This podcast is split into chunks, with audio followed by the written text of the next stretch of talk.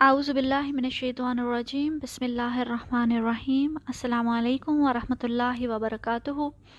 آج کی ہماری آیت ہے اہ دن الصراط المستقیم۔ یہ وہ دعا ہے، ہدایت کی دعا، کہ جس کا جواب قرآن ہے۔ اب تک سب کچھ سورہ فاتحہ میں ایک سیکوینس میں چلتا آ رہا ہے۔ سب سے پہلے اللہ تعالیٰ کا انٹروڈکشن آیا، پھر بندے کا وعدہ آیا کانٹریکٹ کہ ایا کا نابدو و ایا کا نستعین اب بندہ اللہ تعالیٰ سے ہدایت مانگتا ہے۔ یہ بھی ایک بہت لاجیکل بات ہے۔ ہم نے اکثر دیکھا ہے جب بھی کوئی بندہ پہلے دن کسی جاب پر آتا ہے، تو وہ باس کے کمرے کے باہر جا کے کھڑا ہو جاتا ہے کہ جی اب مجھے بتائیں کہ میں کیا کروں؟ اس جاب میں مجھے کیا کرنا ہوگا؟ ہم بھی گھر میں کبھی کوئی ماسی رکھتے ہیں یا کوئی نوکر چا کر رکھتے ہیں، تو وہ پہلے دن کام پہ آتا ہے اور آ کے کھڑے ہو کے ہم سے پوچھتا ہے کہ جی باجی، مجھے بتائیں میں نے کیا کرنا ہو، مجھے کیا کرنا ہوگا؟ کوئی بھی کانٹریکٹ سائن کرنے کے بعد انسان کو سب سے پہلے انسٹرکشنز چاہیے، جنہیں ہم ہدایات کہتے ہیں کہ اب میں کیا کروں؟ ہم بھی اس پوائنٹ پہ اللہ تعالیٰ سے کہتے ہیں کہ اے اللہ ابودیت کا جو وعدہ ہم نے تجھ سے کیا ہے، تو اب ہمیں انسٹرکشنز دے۔ ہماری رہنمائی فرما، ہمیں ہدایت عطا فرما کہ ہم کیسے اس راستے تک پہنچیں جو سیدھا جنت تک جاتا ہو۔ ہم زندگی کے ٹیڑھے میڑے راستوں میں بھٹکے ہوئے لوگ ہیں۔ سخت کنفیوژن کا شکار ہیں۔ ایسے میں ہمیں وہ سیدھا راستہ دکھا جو فلاح تک پہنچا دے۔ ہم اللہ تعالیٰ سے بہت سی چیزیں مانگتے ہیں۔ اس دنیا کے لیے۔ خوشحالی، رزق، صحت، اولاد۔ لیکن کوئی بھی چیز ایسے نہیں مانگتے جیسے ہدایت مانگتے ہیں۔ دن میں پانچ وقت نماز میں کی ہر رکعت میں ہم بار بار اللہ تعالیٰ سے، اللہ تعالیٰ ہدایت دے، اللہ تعالیٰ ہدایت دے، اللہ تعالیٰ ہدایت دے۔ اتنی بار ایک دن میں اللہ تعالیٰ نے اس دعا کو نماز کا حصہ ہی بنا دیا۔ یہاں تک کہ نماز اس دعا کے بغیر مکمل ہی نہیں ہے، ہو ہی نہیں سکتے۔ کیوں؟ اس لیے کہ ہدایت ہی وہ چیز ہے جو کامیابی اور ناکامی میں فرق کرتی ہے۔ ہمیں، ہمارے پاس دنیا کی ہر نعمت ہو اور ہدایت نہ ہو تو ناکامی ہے۔ فرعون کارون نمرود، ان کے پاس دنیا کی ہر شے تھی، ہر نعمت تھی۔ لیکن کیا ہم انہیں کامیاب کہہ سکتے ہیں؟ صرف کیا نہیں تھا ان کے پاس؟ ہدایت۔ اور صرف ہدایت نہ ہونے کی وجہ سے وہ ہسٹری کے سب سے ناکام لوگ ہیں۔ اور دوسری طرف انبیاء کو دیکھیں تو زیادہ تر انبیاء چرواہے تھے، اپنے گھروں سے نکالے گئے، اپنی قوموں سے نکالے گئے، غریب تھے در بدر تھے، فاقوں پہ زندگی گزار رہے تھے۔ صرف ایک چیز تھی، ہدایت۔ اور وہی سب سے بڑی کامیابی ہے۔ ہدایت ایسی نعمت ہے جو اللہ تعالیٰ نے صرف اور صرف اپنے ہاتھ میں رکھی ہے۔ ہم اللہ کی مدد کے بغیر ہدایت پر نہیں آ سکتے۔ واللہ یہدی من یشاء الى صراط مستقیم۔ اور اللہ جس کو چاہتا ہے، اس کو صراط مستقیم کی طرف ہدایت دیتا ہے۔ ماں باپ بچوں کو قرآن پڑھوا سکتے ہیں، حفظ کروا سکتے ہیں، علم دے سکتے ہیں پرفیکٹ تجوید سکھا سکتے ہیں، لیکن ہدایت نہیں دے سکتے۔ انکا لا تہدی من احببتا، ولیکن اللہ یہدی من یشاء۔ اے نبی صلی اللہ علیہ وسلم، آپ جس سے محبت کرتے ہیں، اسے ہدایت نہیں دے سکتے، بلکہ اللہ جسے چاہتا ہے ہدایت دیتا ہے۔ اگر نبی پاک صلی اللہ علیہ وسلم کسی کو ہدایت نہیں دے سکتے، تو ہم کیسے دے سکتے ہیں؟ اس بات پر اسکالرس نے بہت بحث کی ہے کہ اگر ہدایت اللہ کے ہاتھ میں ہے، تو پھر اگر کوئی شخص ہدایت پر نہیں ہے، تو اس میں اس کی کیا غلطی ہے؟ اللہ تعالیٰ نے ہدایت اپنے ہاتھ میں رکھی ہے ان لوگوں کے لیے جن میں ہدایت کی تڑپ ہو۔ اور جو اپنی زندگی بدلنے کے لیے تیار ہوں۔ جب بندہ ہاتھ باندھ کر، سر جھکا کر گھٹنوں پہ آ جائے اور کہے کہ اے میرے رب، میں حاضر ہوں، مجھے ہدایت دے تاکہ میں عمل کروں، تب ملتی ہے ہدایت۔ اس لیے اس کے مانگنے میں تڑپ ہونی چاہیے۔ دعا وہی ہے جو دل سے نکلے۔ دل سے جو بات نکلتی ہے، اثر رکھتی ہے۔ جتنی تڑپ ہوگی، اتنی ہی دعا قبول ہونے کے زیادہ چانسز ہیں۔ این ممکن ہے کہ میں پانچ وقت نماز پڑھوں، سورہ فاتحہ بھی پڑھوں، لیکن میرا دل ہدایت کے لیے ریڈی ہی نہیں ہے۔ خانہ کعبہ کے سامنے کھڑے ہو کے پرفیکٹ تجوید کے ساتھ سورہ فاتحہ پڑھوں، لیکن دل ہدایت کی طرف سے خالی ہو تو ہدایت کیسے ملے گی؟ ہم لوگ تو اکثر نماز پڑھتے ہیں تو نماز کے دوران یہ سوچ رہے ہوتے ہیں کہ آج کھانا کیا پکانا ہے۔ اس لیے ہدایت کیسے مل سکتی ہے؟ ہدایت کی دعا مانگنی ہو تو تڑپ کے مانگی جائے۔ اور اللہ تعالیٰ کو اپنے عمل سے ثابت کیا جائے کہ ہم ہدایت کے لیے ریڈی ہیں۔ اللہ تعالیٰ نے حدیث میں اس دعا کی قبولیت کا وعدہ کیا ہے۔ کہا ہے کہ میرے بندے نے جو کچھ مانگا وہ اس کا ہے۔ ہمارے مانگنے میں ہی کمی ہے۔ ہمارا ایٹیٹیوڈ ہی نہیں ہے مانگنے والا۔ ایک تو ہدایت ملنا صرف اللہ تعالیٰ کے ہاتھ میں ہے۔ دوسرا ہدایت کا پرماننٹ ہونے کی کوئی گارنٹی نہیں ہے۔ کوئی بھی یہ نہیں کہہ سکتا کہ اب میں ہدایت پہ پہنچ گیا ہوں اور اب مجھے کسی چیز سے کوئی ڈر نہیں ہے۔ اب مجھے اس ہدایت سے کوئی نہیں ہٹا سکتا۔ ہدایت پہ قائم رکھنا بھی اللہ تعالیٰ کے ہی ہاتھ میں ہے۔ اس لیے جو لوگ اپنے علم میں پختہ ہوتے ہیں، اللہ تعالیٰ ان کو کہتا ہے، الراسخون فی العلم۔ وہ ہر وقت یہی دعا کرتے رہتے ہیں۔ ربنا لا تزغ قلوبنا بعد اذ ہدیتنا اے ہمارے رب، ہمارے دل کو ٹیڑھا نہ کرنا۔ اس کو ہدایت پہ لانے کے بعد کہ ایک دفعہ تو نے ہمارے دل کو ہدایت دے دی ہے، اب اس کو ٹیڑھا نہ ہونے دینا۔ سرات مستقیم پر ایک غلط قدم پڑا نہیں اور انسان بھٹک کر بہت دور نکل جاتا ہے۔ اور جب تک پتہ چلتا ہے کہ ہم بھٹکے ہوئے ہیں، اس وقت تک بہت دیر ہو چکی ہوتی ہے۔ اللہ سبحانہ و تعالیٰ سورہ انعام میں فرماتے ہیں، وَأَنَّا هَذَا سِرَاطِ مُسْتَقِيمًا فَاتَّبِعُوهُ وَلَا تَتَّبِعُوا السُّبُلَ۔ فَتَفَرَّقَ بِكُمْ عَنْ سَبِيلِهِ، اور یہ کہ میرا سیدھا راستہ یہی ہے، تو تم اسی پر چلنا۔ اور مختلف راستوں پر مت چلے جانا، کہ ان پر چل کر خدا کے رستے سے الگ ہو جاؤ گے۔ یہاں نوٹس کریں کہ اس آیت میں سرات سیدھا راستہ ایک ہی ہے، لیکن بھٹکانے والے راستے، سبل بہت زیادہ ہیں، جو بندے کو سیدھے راستے پہ چلتے چلتے بھٹکا دیتے ہیں۔ سیدھے راستے پہ چلتے چلتے کوئی شرک میں پڑ جاتا ہے۔ کوئی دولت کے پیچھے چلنا شروع کر دیتا ہے۔ کوئی اپنی خواہشات کے راستے پہ چڑھ جاتا ہے۔ کوئی حوث پہ چل نکلتا ہے۔ کوئی انٹرٹینمنٹ کے پیچھے پاگل ہو جاتا ہے۔ اور کوئی ایسا ہے جس کو اپنی نیکیوں کا تکبر لے ڈوبتا ہے۔ ایک سرات ہے اور بھٹکانے والے راستے بہت سارے۔ شیطان سورہ آراف میں کھلا چیلنج دیتا ہے۔ اللہ سبحانہ و تعالیٰ سے شیطان کہتا ہے، لا اقعدن لہم صراطک المستقیم۔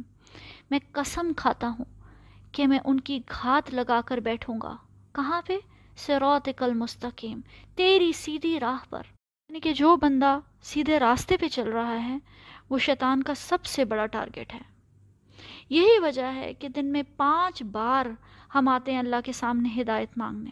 ہر قدم پر ہدایت چاہیے۔ دن میں سو ڈیسیجنز لینے ہوتے ہیں۔ ایک فیصلہ آپ کو سرات پر رکھے گا اور دوسرا بھٹکا دے گا۔ ہر وقت بندے کے پاس دو چوائسیز ہیں زندگی میں۔ یہ بولوں یا نہ بولوں، یہ سنوں یا نہ سنوں، یہ دیکھوں یا نہ دیکھوں، یہ کھاؤں یا نہ کھاؤں، یہ پیوں یا نہ پیوں۔ کون ڈیسائیڈ کرے گا؟ ہمارا رب ڈیسائیڈ کرے گا۔ اور رب کی کتاب ڈیسائیڈ کرے گی۔ اللہ تعالیٰ تیری گائیڈنس کی ضرورت ہے ہر قدم پر۔ ایک نماز سے دوسری نماز کے بیچ میں جتنے بھی فیصلے ہیں، ان سب کے لیے تیری ہدایت کی ضرورت ہے۔ اب آگے آ جاتے ہیں سرات کے لفظ پر۔ سرات کے لفظ استعمال کرنے میں اللہ سبحانہ و تعالیٰ کی بہت حکمت ہے۔ جب ہم کہیں بھی جا رہے ہوتے ہیں کسی منزل کی طرف، تو ایک ہی جگہ پہنچنے کے دو تین مختلف راستے ہوتے ہیں۔ اکثر ہم ڈسکس بھی کر رہے ہوتے ہیں کہ دوسرا راستہ لے لو، اس راستے پہ بہت رش ہوگا۔ یا پھر گوگل میپ لگاؤ تو وہ بھی آپ کو ایک ہی منزل پر پہنچنے کے دو تین مختلف متبادل راستے بتاتا ہے۔ لیکن سرات عربی زبان میں ایک ایسے راستے کو کہتے ہیں جس کا کوئی متبادل نہیں ہے، کوئی آلٹرنیٹو نہیں ہے۔ جس منزل پر ہم پہنچنا چاہتے ہیں، اس تک پہنچنے کے لیے اس کے علاوہ کوئی اور راستہ نہیں ہے۔ اسی لیے لفظ سرات کی عربی زبان میں کوئی جمع نہیں ہے۔ راستے کے لیے بہت سارے لفظ قرآن میں آئے ہیں، جیسا کہ بشرا نے بتایا، سبیل کا پلورل ہے سبل، طریق کا پلورل ہے ترائق لیکن سرات کا کوئی پلورل نہیں ہے، ایک واحد راستہ، سیدھا راستہ۔ نبی پاک صلی اللہ علیہ وسلم نے اس راستے کو کہا، کو تیر سے تشبیح دی ہے کہ یہ تیر کی طرح سیدھا راستہ ہے۔ اور یہ ایک ہی راستہ ہے، اسی لیے اللہ سبحانہ و تعالی فرماتے ہیں، ان ان الدین عند اللہ الاسلام اللہ کے نزدیک دین صرف اسلام ہی ہے۔ اب اس میں کچھ انٹرسٹنگ باتیں ہیں ڈسکس کرنے کے لیے۔ پہلی بات تو یہ کہ عام طور پر لوگ منزل کی طرف ہدایت مانگتے ہیں۔ ہم راستے کی طرف ہدایت مانگ رہے ہیں۔ ایسا کیوں ہے؟ اس کی وجہ یہ ہے کہ ہمارے دین میں مسلمان کے لیے دنیا میں کوئی منزل نہیں ہے۔ صرف آخرت میں منزل ہے۔ دنیا میں یہ راستہ ہی منزل ہے۔ جو اس راستے تک پہنچ گیا وہ کامیاب ہے۔ راستے پہ سب چل رہے ہوتے ہیں۔ منزل پر پہنچ کر تو رک جاتے ہیں۔ یعنی اس دین میں رک کے سانس لینے کا کوئی کانسیپٹ نہیں ہے۔ چلتے رہنا ہے پروگرس کرتے رہنا ہے، آگے بڑھتے رہنا ہے۔ اپنے آپ کو خوب سے خوب تر بنانے کی کوشش کرتے رہنا ہے۔ اگر اللہ تعالیٰ منزل کی بات کرتے تو منزل کا مطلب ہے پرفیکشن اب تو کوشش ختم. جب آپ منزل پہ پہنچ گئے تو کیا کوشش، کیا اسٹرگل لیکن اللہ تعالیٰ ہم سے پرفیکشن ایکسپیکٹ نہیں کرتے. صرف پروگرس ایکسپیکٹ کرتے ہیں. صرف یہ کہ ہم اپنے آپ کو کچھ کچھ تھوڑا تھوڑا بہتر کرتے جائیں. اپنے آخری سانس تک. اب چاہے آپ اس راستے پر آگے ہیں یا پیچھے ہیں تیز چل رہے ہیں یا آہستہ آہستہ تھوڑی تھوڑی پروگرس کر رہے ہیں۔ بچپن سے اسی راستے پہ چل رہے ہیں یا بڑھاپے میں آ کر یہاں پہنچے ہیں۔ ایز لانگ ایز آپ چل رہے ہیں، تھوڑی تھوڑی پروگرس کر رہے ہیں۔ تو اللہ تعالیٰ کی نظر میں آپ کامیاب ہیں۔ بہت سارے لوگ کمپلین کرتے ہیں کہ بچے چھوٹے ہیں یا کام کا پریشر بہت زیادہ ہے، اس وجہ سے ہم اتنا دین نہیں پڑھ سکتے، اتنا محنت نہیں کر سکتے۔ تو اللہ تعالیٰ نے تو آپ سے پرفیکشن ایکسپیکٹ ہی نہیں کی۔ اللہ تعالیٰ تو بس یہ چاہتے ہیں کہ آپ تھوڑی تھوڑی، آپ کا کمپیریزن دوسرے لوگوں سے نہیں ہے۔ اکثر گاڑیاں راستے میں اوورٹیک کر رہی ہوتی ہیں اور ہم کہتے ہیں اف ہم تو بہت پیچھے رہ گئے۔ آپ کا کمپیریزن اپنے ساتھ ہے۔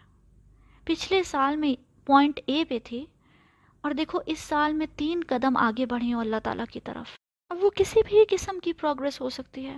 پچھلے سال آپ کو فجر میں اٹھنا بہت مشکل لگتا تھا، اب آپ مستقل فجر میں اٹھتے ہیں۔ پچھلے سال آپ ہیڈ کور نہیں کرتے تھے، اب آپ اپنا ہیڈ کور کرتے ہیں۔ ہر کسی کا ڈفرینٹ کیپیبلٹی ہے، ہر قسم کی، کسی کی ڈفرینٹ گول ہے۔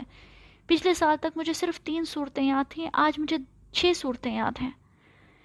آپ نے اپنی بس پروگرس کرنی ہے اور اس راستے پہ چلتے جانا ہے۔ اور ایز لانگ ایز آپ یہ کر رہے ہیں، اللہ تعالیٰ آپ سے خوش ہے۔ اور آپ اللہ تعالیٰ کی نظر میں کامیاب ہیں۔ بیزن اللہ تعالیٰ۔ اللہ تعالیٰ نے راستے کی بات کی ہے اور منزل کی نہیں کی۔ اس کی ایک اور بہت بڑی وجہ ہے۔ وہ یہ کہ دنیا میں دیکھیں تو دنیا آپ کو ریزلٹس اور نتائج کے بیس پر جج کرتی ہے۔ دو بچے ہیں، دونوں نے میٹرک کا اگزام دینا ہے۔ ایک امیر بچہ ہے لگژری میں زندگی گزار رہا ہے ایئر کنڈیشنڈ کمرے میں بیٹھ کر پڑھتا ہے اور اگزام میں ٹاپ کر لیتا ہے۔ دوسرا بچہ غریب ہے پارٹ ٹائم جاب بھی کرتا ہے، رات کو سخت گرمی میں پڑھتا ہے، باپ بھی بیمار ہے۔ اس کے اوپر سٹریس بھی بہت زیادہ ہے۔ اور وہ صرف اچھے نمبروں سے پاس ہو جاتا ہے۔ دنیا کس کو بہتر سمجھے گی؟ دنیا کس کے لیے تالیاں بجائے گی؟ ظاہر ہے اس بچے کے لیے جس نے ٹاپ کیا۔ دنیا ایفرٹ نہیں دیکھتے دنیا یہ نہیں دیکھتی کہ غریب بچے کی کتنی ایفرٹ لگی ہے، کتنی محنت لگی ہے۔ بات یہ ہے کہ دنیا نتائج پہ فیصلے کرتی ہے، راستہ نہیں دیکھتی۔ اللہ سبحانہ و تعالیٰ راستہ دیکھتے ہیں، نتائج پہ فیصلہ نہیں کرتے۔ حضرت نوح علیہ السلام نو سو پچاس سال اس سے رات پر چلے۔ روز لوگ مذاق اڑاتے، روز تبلیغ کرنے جاتے، روز ناکامی ہوتی۔ نو سو پچاس سال میں اسی لوگ بھی مسلمان نہیں ہوئے۔ اللہ تعالیٰ نے اگر رزلٹس پہ فیصلہ کرنا ہوتا تو نوح علیہ السلام کا کیا ہوتا؟ زیادہ تر انبیاء کی قوموں پر عذاب آئے، اس لیے کہ وہ اپنی پوری کوشش کے باوجود بھی اپنی قوم کو ہدایت تک نہیں پہنچا سکے۔ اس کا مطلب رزلٹس تو کچھ نہیں تھے، لیکن راستہ بہت لمبا تھا۔ اس لیے سرات کا لفظ امپورٹنٹ ہے۔ جب آپ اس راستے پہ محنت کر رہے ہیں، تو یہ نہ سوچیں کہ میں کتنی بھی کوشش کروں، کوئی رزلٹ نہیں ملتا۔ دو لوگ ہیں ایک کی یاداشت بہت اچھی ہے، وہ ایک دن میں دس آیتیں یاد کر لیتا ہے۔ دوسرے کی یاداشت اچھی نہیں ہے، وہ دس دن میں بھی ایک آیت نہیں یاد کر سکتا۔ کبھی پڑھتا ہے، پھر ریپیٹ کرتا ہے، پھر یاد کرتا ہے، پھر بھول جاتا ہے۔ کوئی فکر کی بات نہیں۔ پورے نمبر ملیں گے۔ کیونکہ اللہ تعالیٰ ایفرٹ دیکھے گا، محنت دیکھے گا، راستہ دیکھے گا۔ حضرت عائشہ رضی اللہ عنہ کہتی ہیں کہ رسول اللہ صلی اللہ علیہ وسلم نے فرمایا، جو شخص قرآن کے پڑھنے میں ماہر ہو وہ معزز اور نیک فرشتوں کے ساتھ ہوگا اور جو شخص قرآن کو اٹک اٹک کر پڑھتا ہو اور اسے پڑھنے میں مشقت ہوتی ہو تو اس کو دگنا ثواب ہے۔ تو اس سرات پر آنے کے بعد جو بھی اس راستے کی محنتیں ہیں، کوششیں ہیں ایفرٹس ہیں، ٹھوکریں ہیں، زخم ہیں، قربانیاں ہیں، چوٹیں ہیں، دکھ ہیں، صبر ہیں، وہ سارے کے سارے کاؤنٹ ہوں گے۔ سب کے مارکس ملیں گے۔ کچھ بھی ضائع نہیں ہوگا۔ اب جو آخری چیز میں ایک ڈسکس کرنا چاہ رہی ہوں وہ یہ کہ سرات کا لفظ ہی مت لفظی مطلب ہی یہی ہے، سیدھا راستہ۔ تو پھر مستقیم کا کیا مطلب ہوا؟ مطلب جب سرات سے ہمیں پتہ چل گیا کہ سیدھے راستے کی بات ہو رہی ہے تو اللہ سبحانہ و تعالیٰ نے اسے مستقیم کیوں کہا؟ مستقیم کا لفظ قامہ سے آیا ہے۔ نماز میں قد قامت الصلاح ہوتا ہے تو ہم سب سیدھے کھڑے ہو جاتے ہیں۔ درخت مستقیم ہوتا ہے۔ یا زمین پہ جو کھمبے لگے ہوتے ہیں، جو پولز لگے ہوتے ہیں، وہ مستقیم ہوتے ہیں۔ یعنی کہ سیدھا اوپر، یہ راستہ سیدھا اوپر کی طرف جاتا ہے۔ جیسے ایک سیڑھی۔ اس کا مطلب جیسے جیسے انسان سیڑھی چڑھتا ہے، ویسے ویسے دنیا سے دور ہوتا جاتا ہے۔ دنیا کی خوبصورتی، خواہشات، کشش، سب ماند پڑنے لگتی ہے۔ ابھی پچھلے دنوں میں ایک اسکالر کا لیکچر سن رہی تھے تو اس میں ان اسکالر نے بہت، شاید میں نے گروپ پہ بھی شیئر کیا ہو، بہت خوبصورت بات کی کہ جیسے جہاز اوپر جاتا ہے اور دنیا کی خوبصورتی ماند پڑتی جاتی ہے۔ جب اوپر سے دنیا کو دیکھو تو بڑی سے بڑی بلڈنگ بھی مٹی کا ڈھیر لگنے لگتی ہے۔ بڑی سے بڑی گاڑی، بڑے سے بڑا محل اپنی کشش کھو دیتا ہے، چونٹی کے برابر ہو جاتا اللہ سبحانہ و تعالیٰ سورہ آراف میں ہمیں ایک ایسے شخص کی مثال دیتے ہیں جس کو اللہ تعالیٰ نے اپنی آیات دیں لیکن وہ بھٹک گیا۔ اللہ سبحانہ و تعالیٰ کہتے ہیں، وَلَوْ شَيْنَا لَرَفَعْنَاهُ بِهَا، وَلَكِنَّهُ أَخْلَدَ إِلَى الْأَرْضِ وَاتَّبَعَ هَوَا۔ اگر ہم، اور اگر ہم چاہتے تو ان آیات کے ذریعے سے اسے اور بلند کرتے۔ مگر وہ تو زمین کی طرف ہی دھنستا چلا گیا، زمین سے چپک گیا اور اس نے پیروی کی اپنی خواہشات کی۔ ہدایت پہ آنے کے بعد اس سرات مستقیم پر چلنے کا بھی یہی ایفیکٹ ہونا چاہیے کہ انسان جیوں جو اوپر جائے۔ جیسے جیسے اس سیڑھی پر چڑھے ہدایت کے دنیا کی کشش اور خواہشات دل میں ماند پڑتی جائیں۔ اللہ سبحانہ و تعالیٰ سے دعا ہے کہ ہمیں ہدایت کی سچی تڑپ عطا فرمائے، ہمیں سیدھے راستے تک پہنچائے اور اس پہ چلنے اور قائم رہنے میں مدد فرمائے۔ آمین یا رب العالمین۔ السلام علیکم ورحمۃ اللہ وبرکاتہ۔